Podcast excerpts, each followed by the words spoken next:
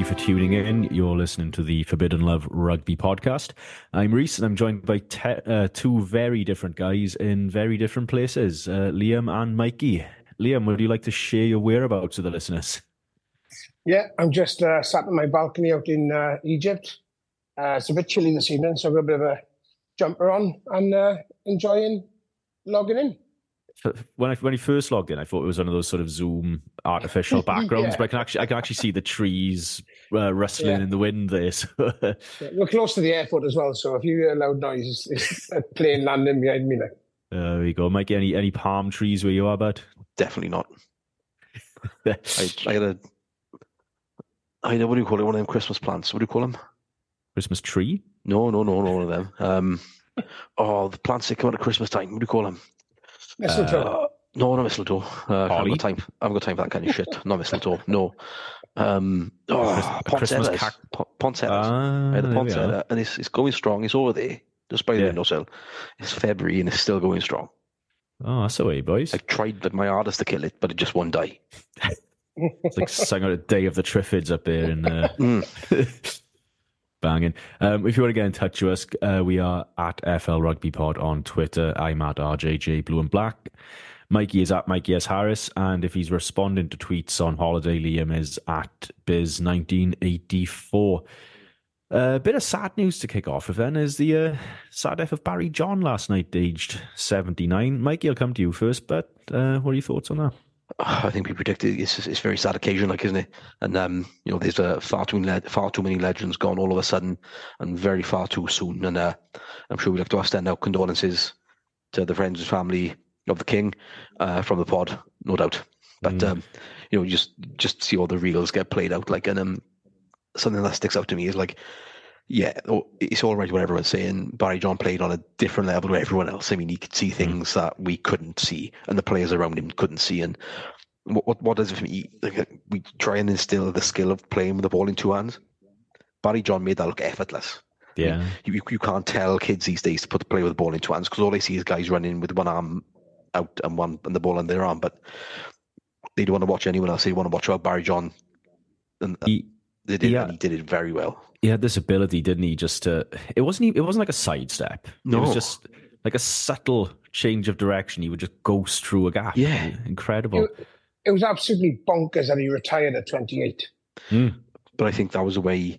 You know, he, he obviously seen things different to everyone else. I mean, you could probably see rugby going in the wrong direction at that point. And I mean, you know, them the guys who played in, in his era, you know, were the legends and are the legends and, and still are today and, and will be forevermore. But like, you know, he could. I think what was it uh, uh, when he was somebody a lady curtsied to him in the bank. Mm. And it's just like, oh no, that's not for me. And you know, I think he's absolutely right. I mean, rugby at that time was amateur, and it should remain so. I, th- I think he really he, was, he struggled with the fame side of it. Yeah. I think for sure. Which, which was, was the right call for school as well, wasn't he? He was proper old school as well. He's, yeah. Uh, I seen a tweet from Simon Thomas today that uh, even doing his uh, column in the newspaper, he's, uh, he didn't have a mobile phone. Yeah. So trying to chase him up for his column every week was uh, was a bit of a mission, like. But you know, that's that's how to do it. I mean, you know, don't conform to the to the to what has become a norm. You know. Yeah. Keep yourself clean and straight, like he did. Yeah, and by all accounts, like, really nice guy. Like, um, mm. every now and then, like me and my old man, we'd pop into Cardiff for a sort of day out, like, and uh, you'd bump into him in the pubs and stuff. And it, one, it's weird to see my, my father like like fawn over anybody, but you know, if he's in the same room as Barry John, he's like, Rhys, Rhys, that's Barry John. but you know, he'd always go to have a chat, and he'd he'd put up with anybody's shenanigans. Barry, you know, he, he's quite happy to stop and chat, talk rugby, talk horses. He was uh, that's the absolute measure of the man, like, isn't it? Yeah. Okay. Yeah. Uh, yeah. Uh, following on from that, then, um, so Wales have got two tests in Australia on the summer tour, uh, but it looks like we might be warming up, so to speak, against South Africa in Twickenham because is it the Foo Fighters are playing in the Principality, Mikey? It is, uh, and I don't think it's that gate that day. I'm going to watch them, but I'm going to see them on uh, in the Millennium Stadium, or sorry, Principality on one uh, night of their tour, I believe. I think it's a Wednesday, so yeah. Thursday maybe uh, maybe a write off. I don't know yet. Let's see how it goes. oh, that'll be a big old show. But, um, uh, but go on. Well, I was going to say, Liam, the, the, it looks like they're trying to squeeze every last bit of life out of us because you know we've got South Africa and Twickenham apparently, two tests in Australia, and then a fourth test elsewhere in the summer. Four tests in the summer is unheard of, isn't it? It's it's the WRU all over, isn't it? It's like back of the Six Nations, long long hard season. Boys haven't you know had to play out their skins because the regions are struggling, and let's chuck a few more games in. You know, in in summers, which means then they'll be late back to the regions in September again and it's it's that vicious cycle with the Lions uh, tour next year as well. Yeah. When, when, are these guys? When are the regions actually going to see the international players? Like none of these. Um, I know none of our teams are going to make it to the URC final, but this the South Africa test would be a week after the URC final. Yeah. Which just goes to show how crammed in it all is. Uh, Mike, Mikey, yeah. what, what, do you, what do you make of it all, bud? Uh, yeah, I kind of sort of fall in line with uh, with the rhetoric there. Sort of some flogging flogging the boys unnecessarily. Like, and you know, even if it was in Wales, I'd make it a little bit a, a bit a, a bit of pill a little easier to swallow. But mm. taking it all the way to Twickenham, I mean, maybe it'd be easy if it was Wembley because you know Wales got a bit of history in Wembley. But Twickenham, that's like you know that's that's like really really putting the finger in the eye of the WRU, really, isn't it? Like when, you know, all right, dates can't you know, be arranged around the fact that the Foo Fighters play and they're going to bring a lot of money into the Principality Stadium. Like, I don't deny that at all. But, like, you know, did it have to be Twickenham? That's really you know, salty. Right? I'd like to see us somewhere mad, like uh, maybe Bilbao or Madrid, Barcelona, you know? Yeah, you take that. You take that, Yeah. I mean, it's not necessarily you, you couldn't call it sort of revolutionary because, like you know, uh, I'm sure the the All Blacks are due to play Fiji in America very right. shortly. Mm. So, like you know, the, the All Blacks are sort of beginning to sort of carve themselves out of history in in the USA. But I think, like you know, rugby is still on the sort of in terms of that sort of second tier in Europe. Rugby is still on the sort of on the upward curve. So, like maybe it would be a good idea to have something like that in Portugal, Spain, even Belgium or the Netherlands, like somewhere well, like, I, I, don't know if you saw the um, Rugby European Championship results this weekend, mm. but um, pretty close game actually, wasn't it, mm, between mm, yeah. the Netherlands and Spain? Yeah. Spain just edging it in the end. I think um, didn't Belgium get a historic win against Portugal? Yeah. I think so. Yeah. So yeah, one of those countries where rugby's growing. Uh, you, you, know, I, I, I'm sure you could find enough Welsh people to go to Barcelona for a for a match. I, well, well, there's boys who'll go out every time with this. I know if a gang of boys around you like we'll, we'll jump on a plane to, to Spain to, to for a Wales game weekend. Like you know, they say it's cheaper than going to Cardiff, and I kind of believe that. It's it's one of those things. That it's, there's just no need for that extra game, in my opinion. The, the players would have had a long, hard season. You know, didn't they start pre-season with especially Cardiff like twelve boys? Yeah. So you know they they've played enough rugby. Give give them a little bit of a rest, because if we are we are rebuilding, all the regions rebuilding, Wales are rebuilding. You know, give them guys the, the rest that they need. I think that's broadly where I am. Um, I was I was surprised it was just a two test tour of Australia, but the these summer tests I think is going to start looking a little less like several test tours, and they're going to start being uh, multi tests against different opposition, like like when the Southern Hemisphere yeah. come north, and as you say, the travel demands then are going to be obscene, really. Yeah. Um, finally, then we'll probably cover in a bit more detail, but uh, briefly, look, Marcus Smith is out of England versus Wales. Um, probably good news for us, I guess. I read that he's out uh, out of the Six Nations altogether. I think he's pulled his calf. Um, I think it's a it's obviously a blow to England. It's it's a big plus for us and uh, we obviously we'll go on to the ins and outs of it. But uh, but yeah, you know he's a big talent. I know Mikey doesn't agree with it with me, but uh, he's a big talent for them to lose. Yeah, we go. And, and, and more big Sorry. talents they can lose, the better. Really, isn't it? I mean, the way we're playing, yeah. This is this is the, the, the derby we want. I mean, you know, everyone's sort of created this false narrative of a Wales and Ireland derby. Yeah, I don't buy it. Wales and England has always been the derby. Oh, we can have both. We can have both. I don't know. If we had to pick one, I'd pick a Wales England game every day. Yeah. All right. Well, um, on Wales, then, uh, it was defeat to Scotland on the weekend, going down 26 27 in Cardiff. Mikey, uh, where did you watch it, first of all? I stayed local and I was in the rugby club. Oh, that's right. It was a birthday party, wasn't it? Aye, my uh, cousin's 18th in the evening after the game, and uh, they did a lovely spread in, the, in during the game. They had uh, curry and chips at half time. One of Welsh Welsh rugby's staples, carrying chips off time in uh, Wash, on the wash down day. with the black stuff. Wash down Oh, with the black stuff. Pl- Plenty of it. Plenty of it, drive. Unbelievable. How about you, Liam? Where, where did you uh, catch that one? I watched in the house, if I'm honest. Um, Yeah.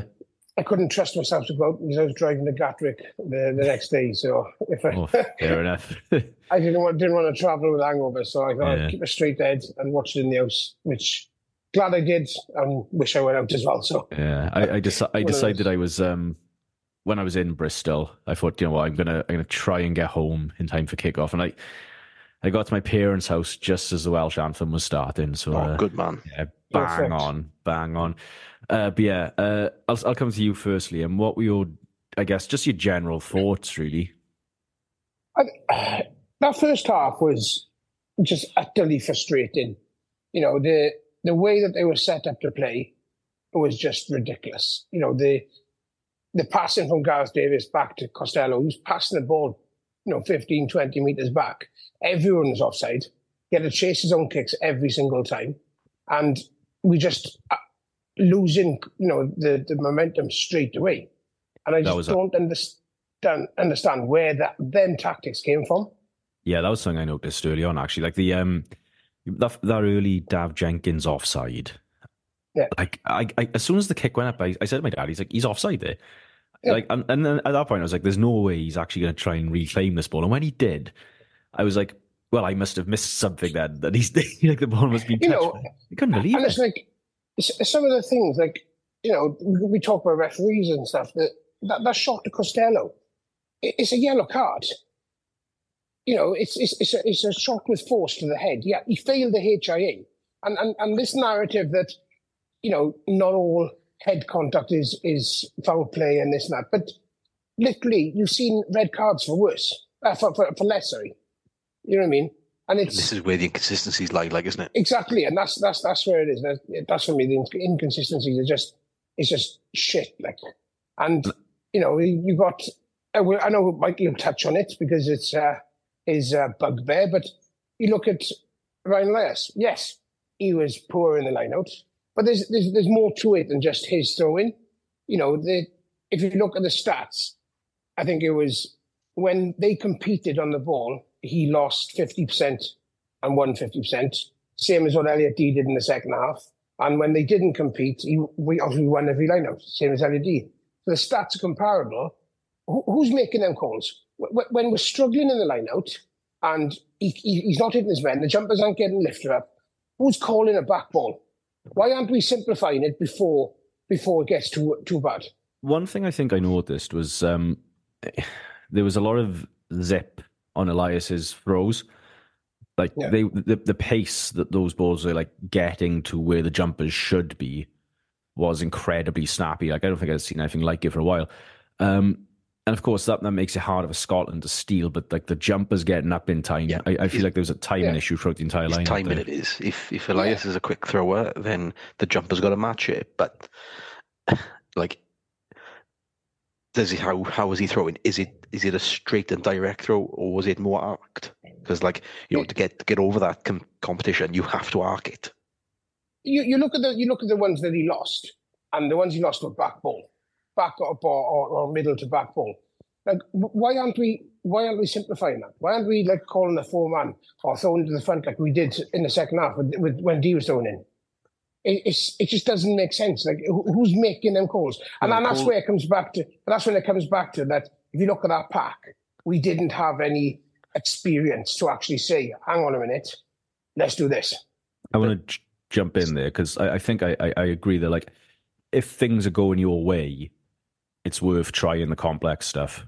But if you're under the cosh, trying the risky stuff can really go wrong and just put you under more pressure. Exactly, and that's exactly where they were, wasn't it? They were under the cosh, and they'd been under the cosh from from the first minute, and it's like you know, not to pick on another Scarlets player, but like I think Costelow was trying to play a very much a Dan Biggar a Dan Biggar game, or that he was expected to play that kind of game where kicking was priority. You know, that team had gas to, to burn, and players out wide to be able to do the right things at the right time, and they just weren't Yeah, allowed we- to be able, to showed- be able to do that. And we showed that. And, and that's the frustrating part about it because the second half, they've obviously been told, well, the game's done, just go out there and enjoy it and just throw the ball about a bit. But in the first half, they clearly weren't told that they weren't allowed to do that. They were clearly not- told that this is how we set it up, this is how we're going to do it. Yeah, but they're all professional rugby players, Yeah, but and if something Costelow isn't, isn't going to choose. Costelow isn't going to choose to sit back that far. That, that's that's their tactics. That's how Gatland Yeah. set them up to play the game. yes, but you know, there's enough players on there with enough uh, rugby experience, regardless of international caps, to know when things are not going well and when things are not working. So surely they should have the No, no, I- I- I autonomy to be able I to agree, say, but- right, okay, this isn't working. Let's change it up. Let's let's stick it wide because I agree. But you don't find that in international rugby. You don't find that. You never get the guys going against the grain. You, you, you do as you're told and you stick to, to stick, you toe the line. And that, that's what international rugby is about.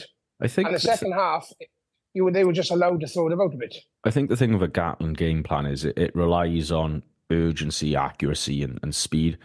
And we had we didn't have any of that. So like even if we were trying to play Gatland tactics, we weren't doing the things you need to do to make it effective. So like, no, like I mean, like I think Jiffy pointed out, didn't he, like just how deep everybody was off kicks Yeah. and the Yeah. chase was shit and yeah, we just looked leggy. Like this we worried about a slow start and we got it, didn't we?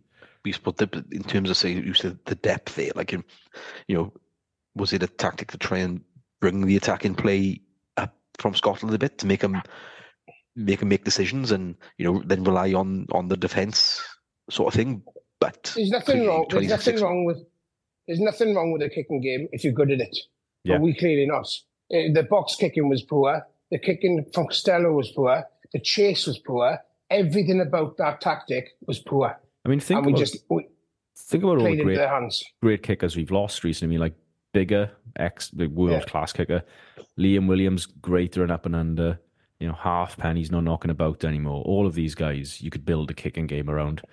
I'm not sure that like Gareth Davies, Tomos Williams, uh, Costelow, and Lloyd are, are, are similar. And Winnett actually, like his kick from kicking from fullback wasn't great. I don't think. No, take Yeah. that in for you I mean, Winnett's untested, really, isn't he? You know, he's at his first test, and I think when it came, came to being sort of under the high ball, I think he done all right. I mean, Hmm. you know, I wouldn't say he's nailed himself on that position just quite yet, but I think while there is an opportunity now with sort of a player like that, plus a player like Cai Evans roaming in the background as well, you've got a chance to sort of like, I don't know, create two players there with can have similar levels of of experience and push each other in that way rather than sort of like, you know, they, they relied on Liam Williams a lot last going mm. off and they relied on Halfpenny when he was in his pomp a lot. we, we, Winnett's done enough on Saturday to to give him a few more games and to stick with him. If, if, it'd be a travesty if they went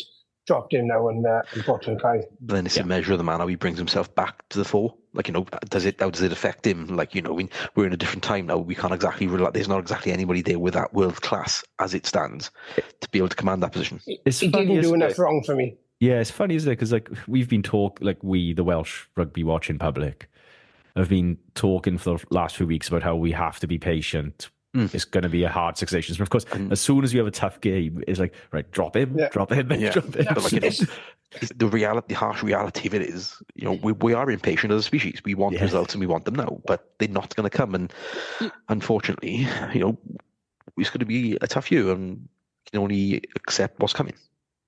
You look at that second half. The, the, the standout players were, you know, the youngsters, the, the Alex Yeah. Mann, Teddy Williams. You know, the, the boys who came on and, and done the job in that second half. They're they're the future, and they're the ones you're going to stick with, not the tried and tested. You know, it's- let's let's give them a run of games. Let's not drop them for no reason. Let's not make them disheartened. You know, for for shits and giggles. Let's give them a chance. Give them an opportunity. yeah, There's a lot of Let, weight. let, to let the- Go on. there's- there's a lot of weight in the fact that you know a lot of that team who finished should probably start. I Mm. still think there's a bit of a question mark over one or two. Not of the way they played. It's just is that England game right for them right now? Like, you know, if we're going to go through the team after, yeah. we'll We'll, leave we'll, that we'll, there. we'll do it in some detail in a bit. Mm. Yeah, I've got a question for you, Mikey. You um, you're on the record as being uh, quite confident. Let's say in the run up. Uh, you're I heading always am. Your head and your heart was Wales and Wales. Yeah. Uh, at, at what part did you start to lose hope? I don't know. Um, uh, probably five minutes in. yeah. But um, you know, did, did you get it back at any point? Yeah. Yeah. 79 minutes when they were defending like their lives depended on it. I um, I, uh, you know, but once we got to back within a point, I sort of remember thinking, yeah, we're not we're not going to do this. Like Yeah, that's it now. Scotland are going to switch back on, If, and we aren't going to be able to get anything out of this. if they were in a different position on the field, if they weren't defending their own line on their own line, if it'd Mm. been in that mid section, you know, you could you can challenge a turnover, you can risk then sticking it through the hands, and you know, hopefully, you know, get it to someone rather nippy like I don't know Grady, Dyer, Adams, and then Mm. letting them run it in, which would have been bloody fantastic given the circumstances. But you know, perhaps I don't think it's a bad thing they lost.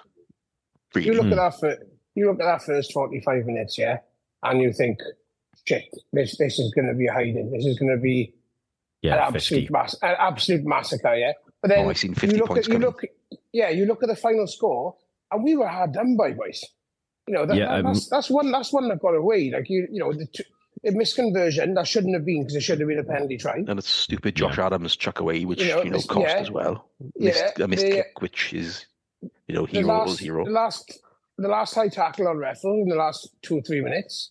You know, we were hard done by. We, we, you know, it's one of those games that you don't mind losing because we're so far behind. But it's like shit, we should have won that. Th- There were so many Scotland fans as well uh, saying it feels really weird to win in Wales the first time since 2002 and be this disappointed.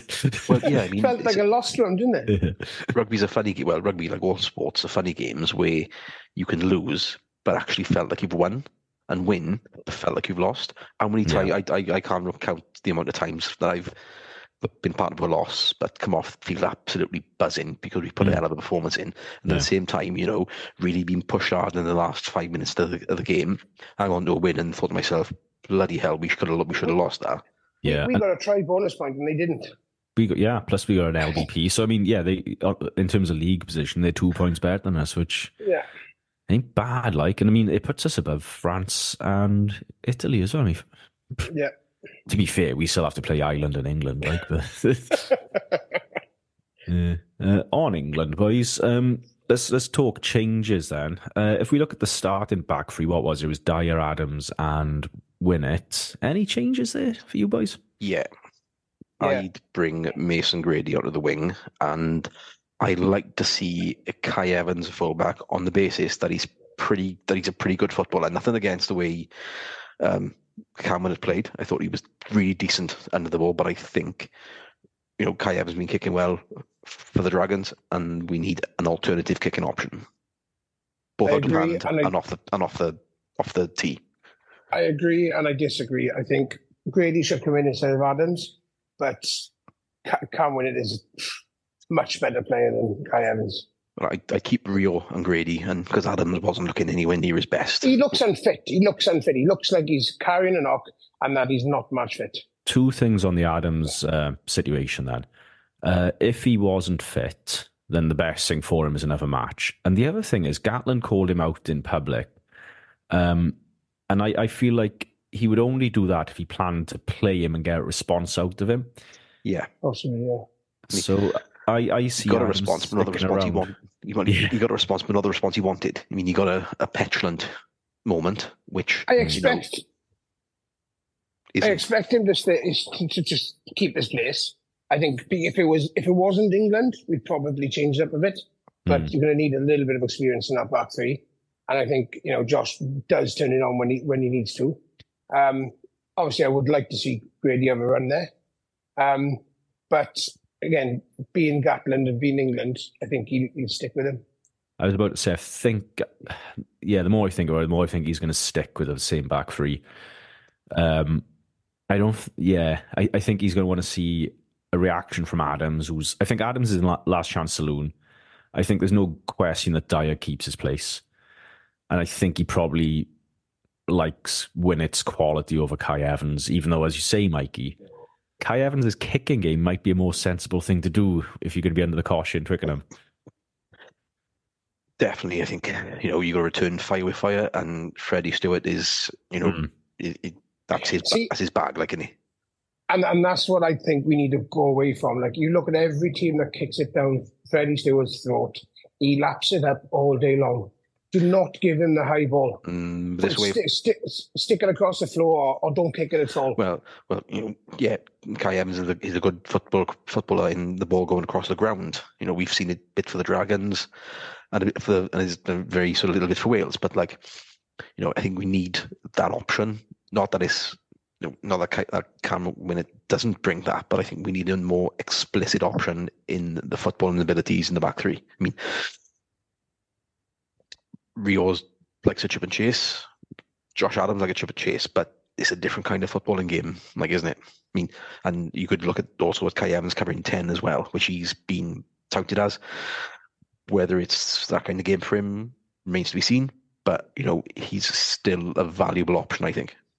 I think we need to attack England personally. I don't. I, I, I hope we don't set up defensively. They they set up defensively. They only scored two tries against Italy, you know, Yeah. out there. So they're a very defensive side. I think if we kick to them, we're going to play into their hands. I think we need to just go out and enjoy it like we did in the second half. Not so blasé. Don't get me wrong. We we want to uh, nothing, we? So, but I do think we need to set up an attacking threat and go, just go for it. Just, just literally just go for it because they will set up very defensively. Yeah. Okay, if we come on to the centres then, I it's, it's a shame to say, but I think Watkin looked a bit out of sorts on his first cap in a while. Uh, Tompkins, I thought I, I was happy enough with. Like, so I, I guess it's a question of whether or not North is fit coming back to outside centre. Yeah, I expect North to come back in if he's fit. Otherwise, he'll stick with the same hurricane. Wh- What about you, Mikey? My gripe will always be the fact is Tompkins isn't that gain line breaking twelve. I mean, defensively, yeah, sound, but you know there was there was options he tried, he tried, and he tried. It just wasn't working for him. He was hitting the hitting like the gain line just flat, and he was getting met in defence. Mm. Owen Watkins has been playing well off twelve with George North, so as an option, you know, Owen Watkins, been- Owen Watkins has been playing a lot more twelve off George North's 13. So I see there the value in having that that more familiar centre partnership in a game like that. I mean, right, you can suggest that Tompkins plays in England is familiar on Mm. on the daily with the opposition England will bring. However, for me, it's the more familiarity and, and Owen Watkins probably ability more recently to be able to play that 12 role inside George North, where we haven't seen the Nick Tompkins George North centre partnership since the World Cup. So Mm. Mm. it's another I probably the picking of the 12 jersey for me will always be huge. Yeah.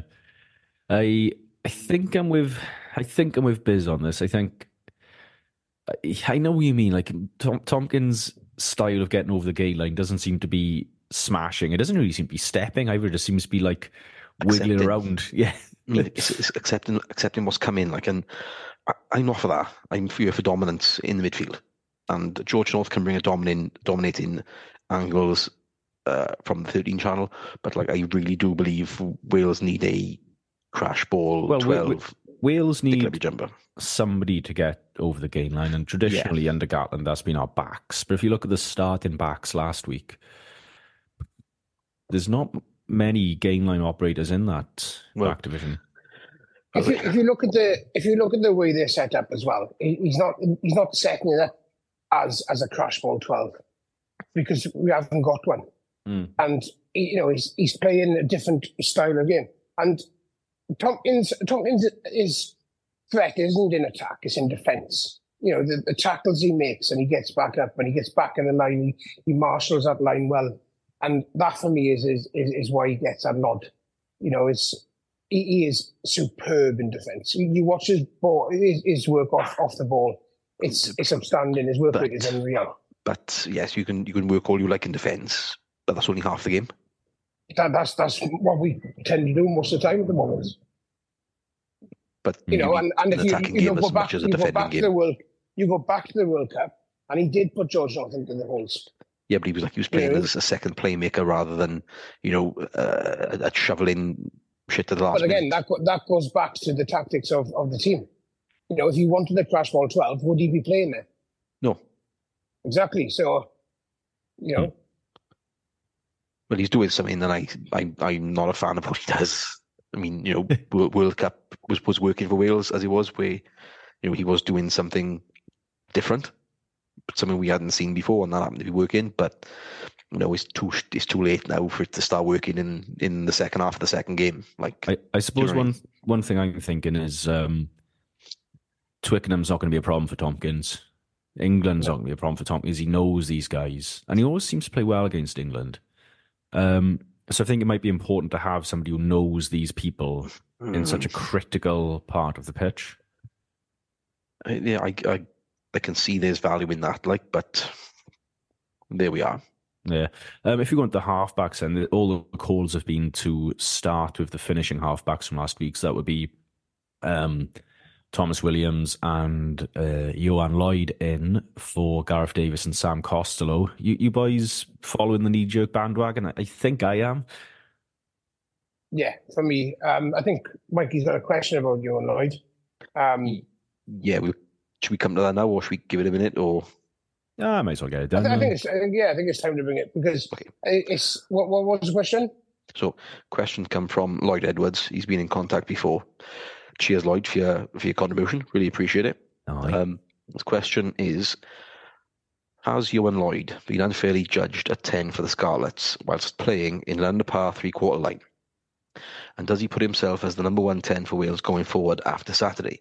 Well, I think, yeah, he kind of does after sort of, he does put himself in that number one place because of the way uh, the first half went with with Costelow running the ship. I mean, I'm not saying another 10 could have come on, any other 10 could have come on and done a better job, but I mean, Costelow wasn't firing. So, you know, if you've got to pick one or the other, then yeah, uh, you, you're Lloyd, your man.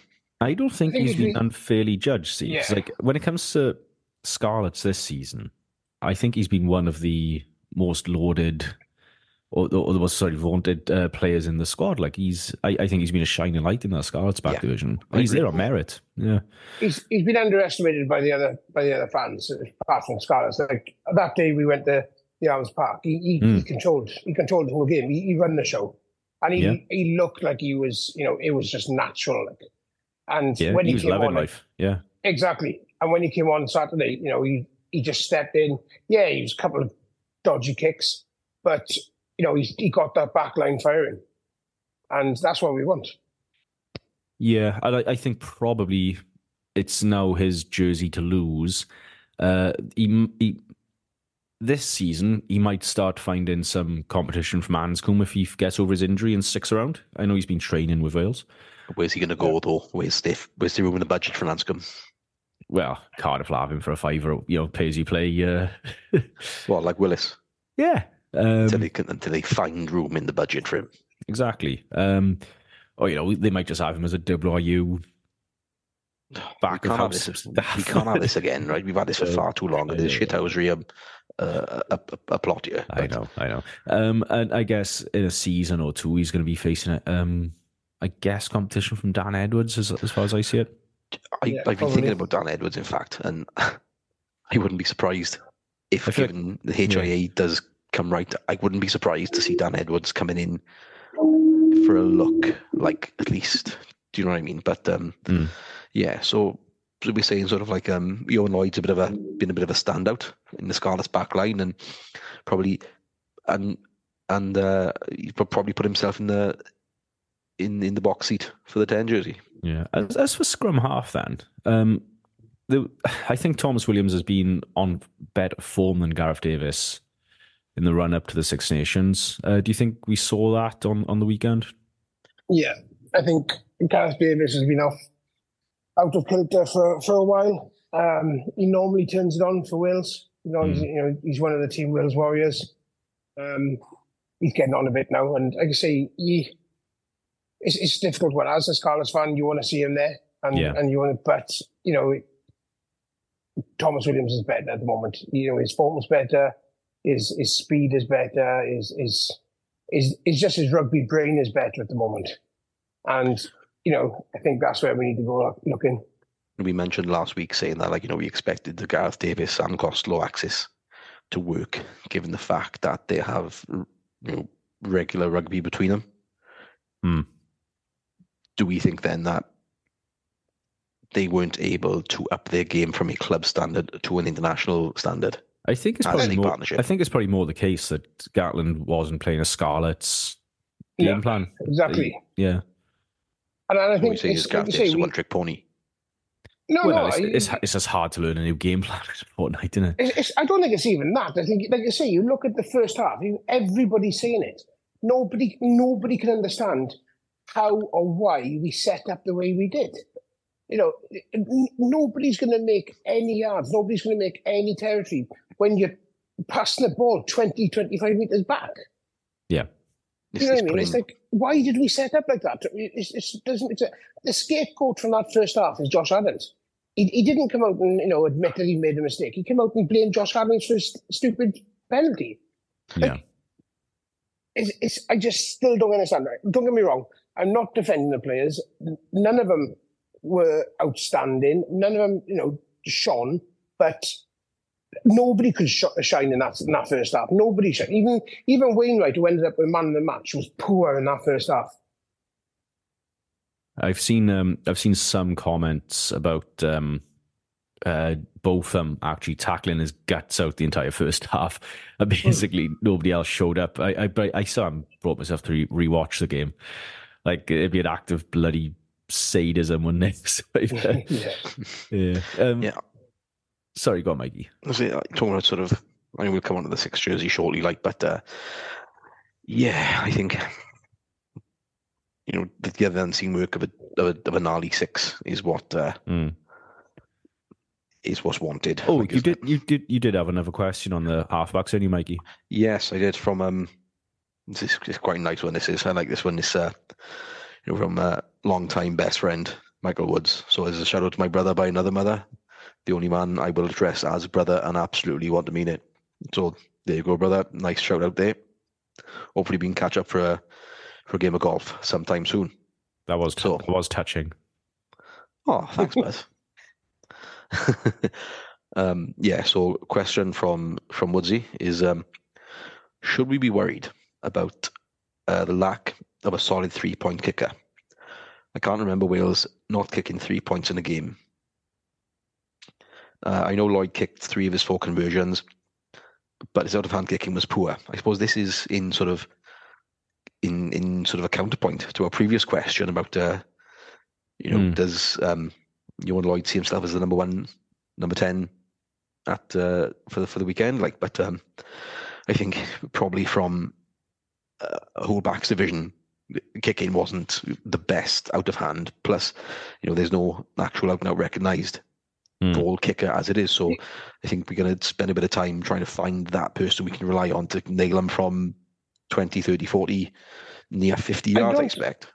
I don't think we need to be too worried. I think it, you know we'd be over overreacting if we if we start to get worried about that. Because if you look at you know players in the past, your Dan Carters, your Johnny Sextons, your your half pennies, your Biggars, your Jonny Wilkinsons, they are you know generational players. You know they they don't come around every cycle. You know what I mean? So these boys work on their kicking a lot. You know, start of the season, Ioan Lloyd's kicking was best in the URC you know, he's missed he's missed one conversion on the weekend, which was a simple one, yeah. But I think we need to, you know, just pull it back a bit on that one.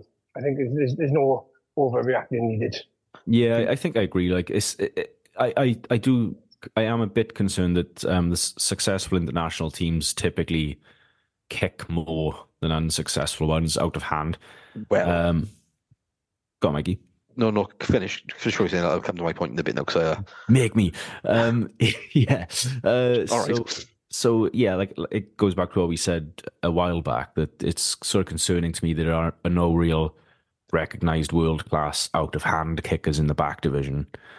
Um, but then, yeah, you know, these are a lot of these are youngsters. They, they, these are things they can work on, and as we've said, this isn't going to be a Six Nations we win. It's going to be one where people learn a lot of shit.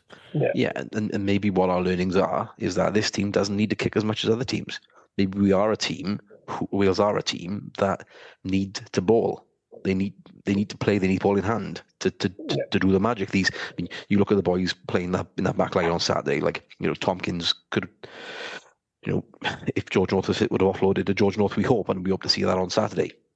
You got then you had like Josh Adams, a fit Josh Adams is a is a weapon, and and Rio's pace around the around the park is is unreal.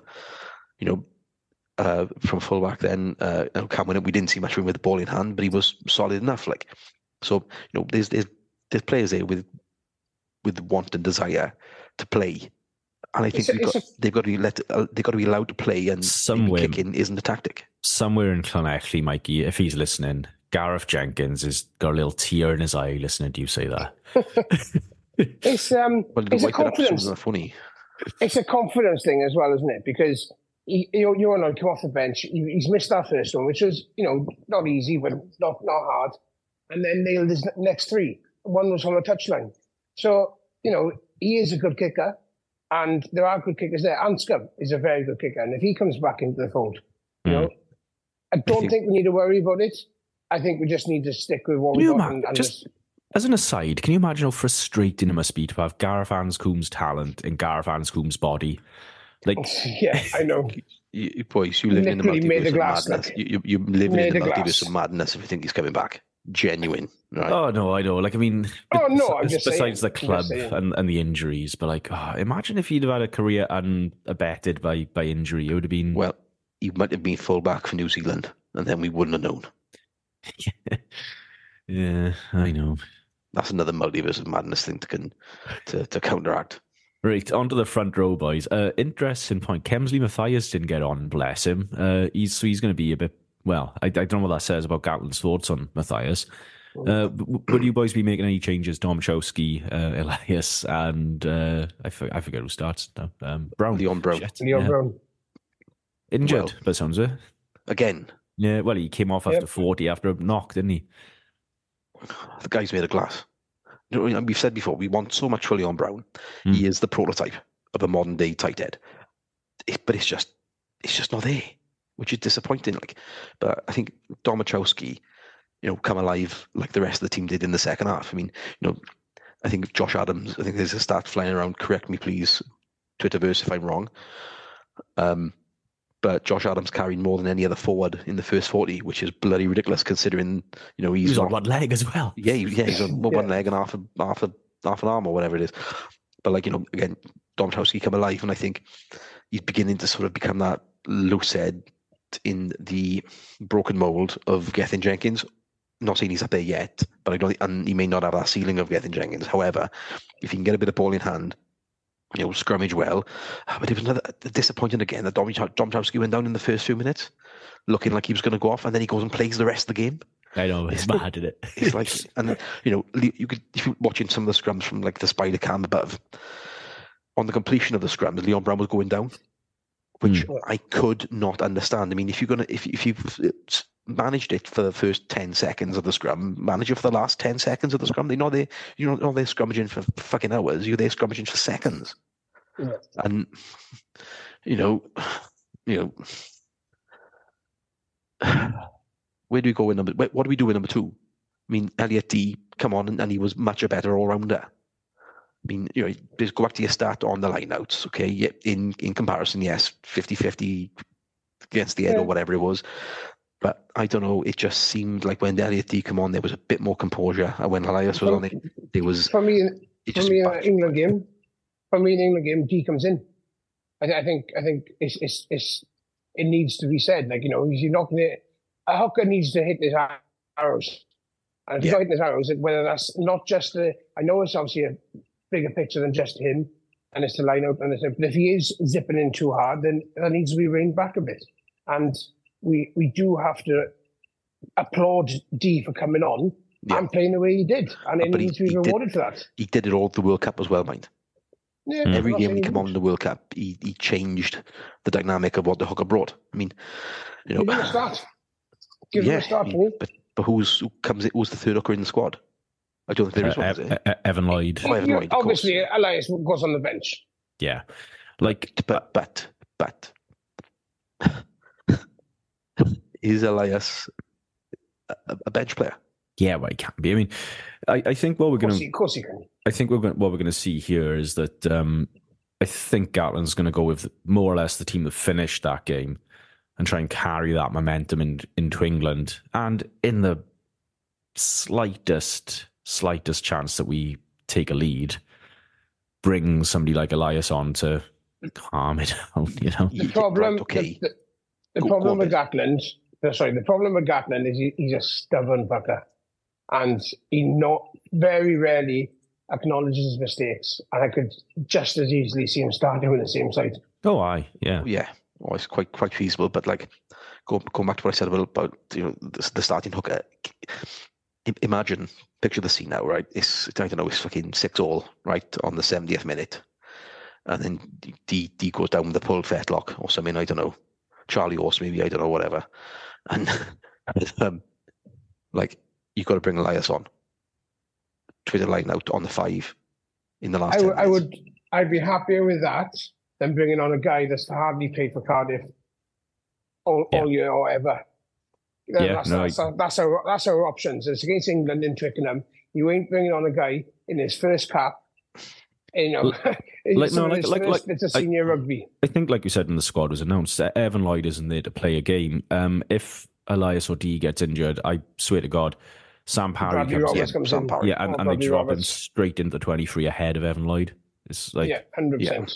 he's there for And- experience. like what's what's Sam Parry got to do? Like you know, he's been one of the top performing hookers in the league. It was the only Look- only hooker to hit his darts twenty one times out of twenty one. He's a he loves a try as well. Well, yeah, he's around he's around the park. Like he's, you know, It's- he, you know what's what's the England hooker's name? Can't think of his name now. Uh, Jimmy George. Jamie George. Jamie, yeah, like Your J- Jamie, J- J- Jamie George has become a bloody poor man Sam Parry. It- it- you you do got to question some of Gatland's favourites and, and how Yeah. some people don't get a get a chance. Like. yeah. All right, boys. Um, if we look at the locks, then I, did I did notice Daf Jenkins giving it the old Alun Wyn during the anthems. He was uh, proper going for it. Uh, sticking with him and Beard. I, if roll if Yeah. everything's right with Rowlands' family, I imagine Will Rowlands comes into the mix, but that remains to be seen. Uh, I don't know if he's back with the squad yet. Mm. For me, Rowlands and and Teddy Williams are both ahead of Beard at the moment. I did like the cut of Teddy's jib when he came on. But both both of them are way ahead of Adam Beard at the moment. They need But- to be playing more than him. But who calls the line outs then? They're not. Well, they're not going to take.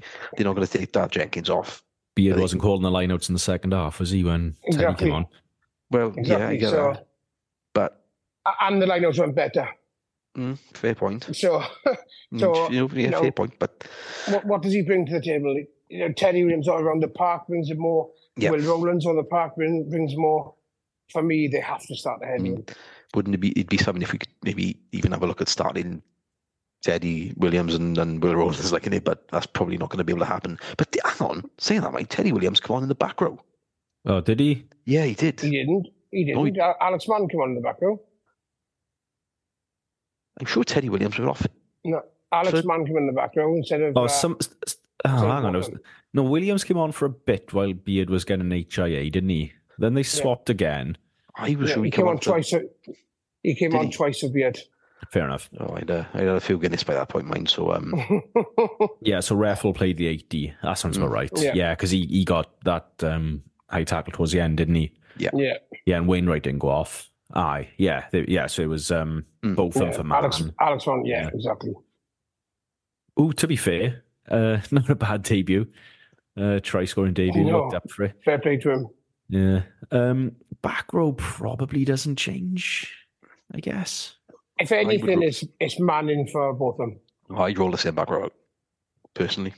I, I like I like the impact of man. I think that, Mm. that that sort of four works quite well. Yeah, for for me, it's a toss of a coin. I think both of them I'd be happy with. Mann, I'd be happy with. You know, either or, you're looking good.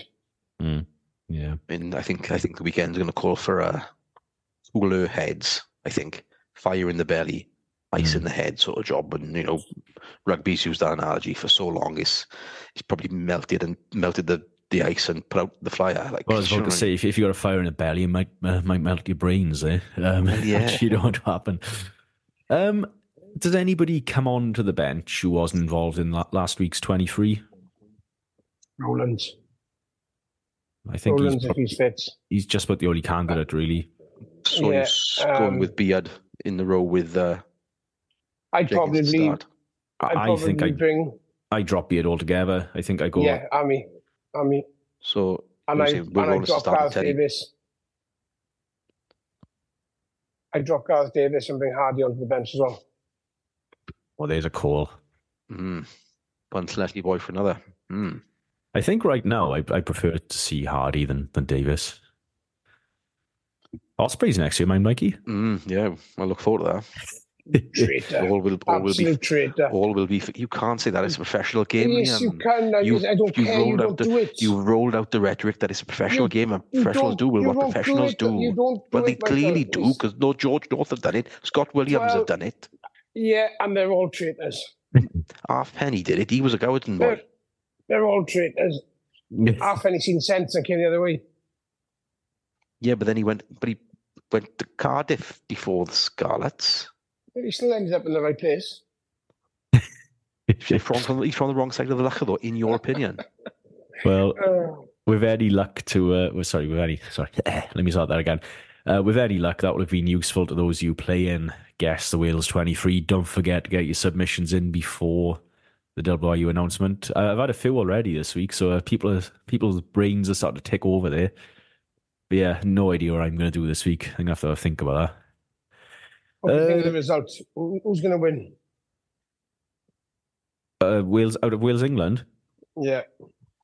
oh You can't call it, can you? It's I one of can't. them games. Eng- like, england were, england were quite bad on the weekend as well weren't they Yeah, they, Considering- they weren't good. They weren't good. I mean, there was a point. But the- Didn't anybody see the England game? yeah yeah I mean There was Yeah. a point on the commentary where they where they were saying, give, given the was it, was it a yellow card? Was it a yellow card laid on? Somebody had a yellow card laid Oh, on. They were yeah. under It 40. was Anyway, whoever it was, the, the comedy team was saying, oh, It was Hen- Hen- Henry Slade. yeah, that's right. Yeah, and they were saying that this could be a point where Immanuel Feyi-Waboso also may not make his debut. yeah yeah Like and wa- oh, man, watch, watching Italy, watching Italy is like watching uh, a Bugatti Veyron running on four stroke. yeah They do so they do so many good things, and you think, "God, that, that's great." But their final touch and that last bit of composure just evades them every single time. It's Yeah. like if they were clinical, they, they'd be putting teams away because they've got it there. Just that last pass, that last kick, it's just not there. Is it? Do you, do you of you fear a backlash from England? Yeah, yeah, they, they're going to come out firing this in Twickenham. Like we, we, if we start, if we play the way we did in the first half, we're getting hiding. If we play the second half, we've got a chance of winning. You just don't know which team's going to turn up. Oh, my head and my heart always has been, and will I forever say, in a Wales England fixture, it'll be Wales to the core. Uh, I've got a bad feeling about this. Yeah, I, I'm the same. I, I can't see us winning. Just can't see it. Uh, we will- Like we th- there was there was a little bit of my heart last week, which was very much oh, the, no, these youngsters could do it against Scotland. I can see it, but now we've had a couple of doses of reality. I- I think it could actually be quite a boring game. What I'll do, I'm going to make a humble pie, right? And I'm going to ship you both a slice ready for next recording. I'll, I'll eat, I'll eat Gonna eat it. anything if if, if Uh, Wales hey, beat England next Wales weekend. I will eat anything. hey, we've had this conversation, Jones, we've had this conversation before, but with the things you will eat that belong to Wales players, right? I leave it out of the pod for now, right? But I'm sure Yeah. the boys from uni will know exactly what I mean. anyway, Anyway, leave our nails here. yeah, uh, we had another listener's question, Mikey, from uh, Geraint Lloyd. Yeah, Geraint, uh, cheers for some Geraint. Another pre- previously had comments from Geraint, which is great. Thanks for your returning comments. Like, uh, Always like him. Mm. So what I, Geraint is saying is uh, this is how we started in 2013. We opened against Ireland and lost, but then nobody scored a try against us after the first half of the first game. Uh, and on, and we won the championship. So is the championship on? Absolutely not. but you know, we- I- I- there's, there's, I- there's a bit of something to that, like because you know there's there's shades of it where sort of backs are against the wall, like isn't it? And you know they There's- come out there's- firing in the second half, and you know they didn't. Scotland didn't score a point in the second half, which They you know, did. They scored five, but they scored seven points. They scored the first try. It was 20 0 at half time, and Oh, then they we went 27 0 down. look like I said, I had a few Guinness by that point, right? So you know, forgive me. But yeah, there's, I, there's um, no chance. No I, chance. I think something we're overlooking there is uh, 2013 came on the back of the 2011 Rugby World Cup, a Grand Slam in 2012. So there was a foundation there. Um, and I, I think genuinely that first half against Ireland in 2013 was um, us being typical slow starters. Whereas this weekend, I thought we played the worst we could play and we played the best we could play. And it just so happened to coincide with Scotland playing the best they could play and the worst they could play. Um, so yeah, really, I don't think that bedrock is there for us to build upon. Really, to go to go on and win this, uh, it's just actually seeing how Italy played on the weekend. It's difficult to see where our victory comes from. Maybe actually against France, they were shit against Ireland. I thought, yeah. but, uh, Yeah, I, I don't. I don't think they'll play that bad again. though. they'll have a rocket up them. You know, Shaun Edwards is going to give it to them, and I just don't think they'll play that bad again. I can't can't see us getting even anywhere close to Ireland. Mm. And like you say, if Italy carry on the way they're going, you know that, that's going to be a really tough game. I think the only thing we got going for us in that game is that it's the last one and it's in Cardiff. Yeah. But you know, look, speaking of France, they, regardless of the Shaun Edwards factor, you know, probably one of the biggest defeats a Shaun Edwards defence has ever taken. You know, will France just go and do French things? You, you, they've lost their, their, their two biggest players. You know, they, they, there's no uh, Ntamack, there's no, you know, Dupont. They're, they're a massive part of that team. You know, and Yeah. it's, it's take them out of the, any team, and you're going to be bang average. But- so, and then and you've got somebody like Willemse, uh, brain farts as as it, as it was. You know, Right. What I couldn't understand with that, right, is how can you have two yellow card, you know, referrals? yeah, And, and- it's, that's that's all That- rugby knows process. That is that is like there's oh yeah, Yeah, But yeah. I, I, again, I had a, but I had a couple of ciders then by that point, and I had a very wet weekend, and you know there wasn't a drop of rain in the sky. Um, so this, uh, this is Friday night. This isn't it? yeah, it was. oh, yeah. Like it was how, how like uh, uh, that was that was very yeah. Anybody out there in the wider world, please let us know how that's allowed to happen. But like you know, surely that second yellow should have been a straight yellow or turned into a straight red. Really. Um, I think it, yeah, it, it it's got the uh, the ban implications, hasn't it? well, Because yeah, with a- with a straight red, you get automatic ban, and with two yellows, I think that's sufficient for you to play on the next game.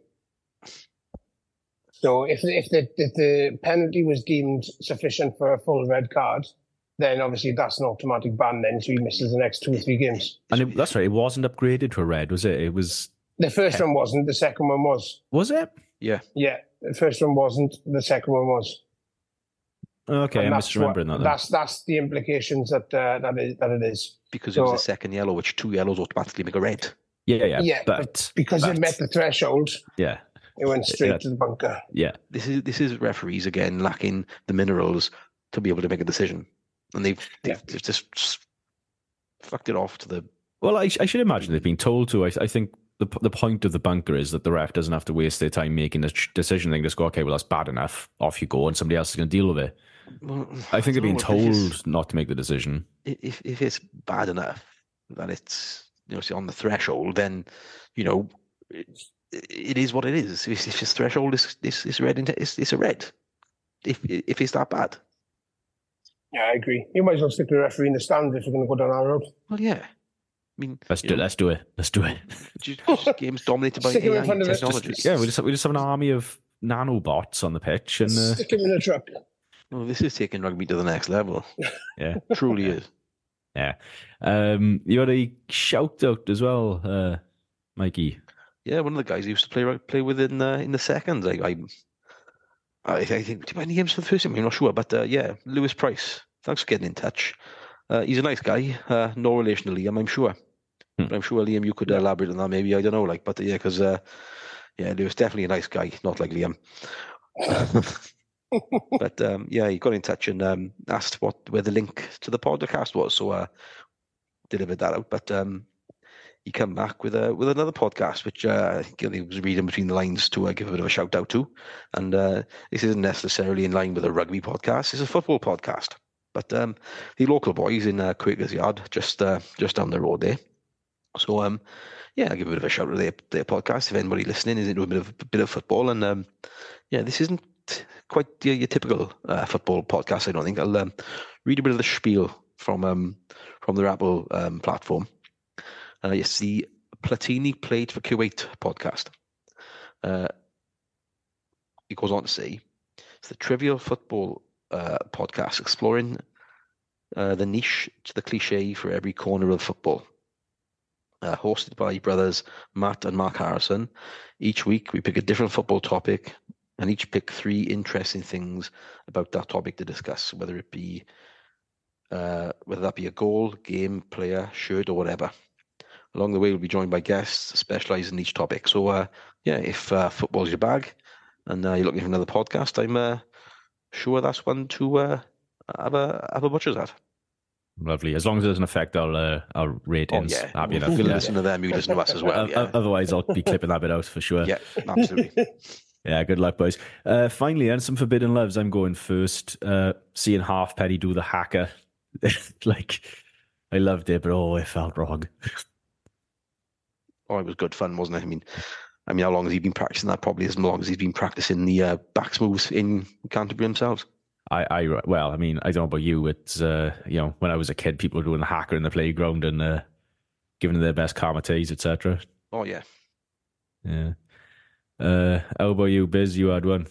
Yeah, my forbidden love is good old Michael Harris, sapper there. He uh, he gives it a big one every week. Slates slates him so much. Doesn't think he should be there. Nick Tompkins, and he's in Michael's very own fantasy rugby team. not anymore. Just just unbelievable, unbelievable shit. That was really. He was he was picked due to circumstances beyond my control. Couldn't believe it. On top of that, on top of that, Jamie George as well. Jamie George yeah, as Jimmy well. Got Jimmy George got tries in his in his pockets, right? He got tries coming out of his eyes, right? And The and Finn as don't forget really- Finn was Finn was there as well. And Finn, and Finn, yeah.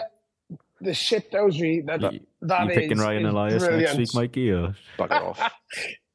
Fucking brilliant. No, but I've all them they were picked on they were picked out of necessary circumstance and I have suitably Not having it. rearranged rearranged my I'll share my team after in the thread, I don't mind. But I have changed my team for the better and made some arrangements and rearrangements and then players are no longer part of my just, squad. just the fact he picked him in the first place after the slating was you've given him matter over of- the years. it was a it was a matter of necessity. And, Love it, and it is love it. what it is. Uh, Mikey, finally, you had that as well, but Well, what I enjoyed seeing was uh, Elias getting hook again in the second the second time in as many games at half time. Gatland, I'm sure he was a shepherd in a former life, and he has no harm. He is, he is not afraid to out with a shepherd's crook at, at his discretion. And yeah, not even at, at 50 or 60, it was on the 40. Things you want, things you want to see. All right, there we go, boys. We'll leave it there for tonight. Uh, maybe we'll be back later in the week with a squad pod ahead of the England game. But yeah, just to say thank you very much for listening and goodbye.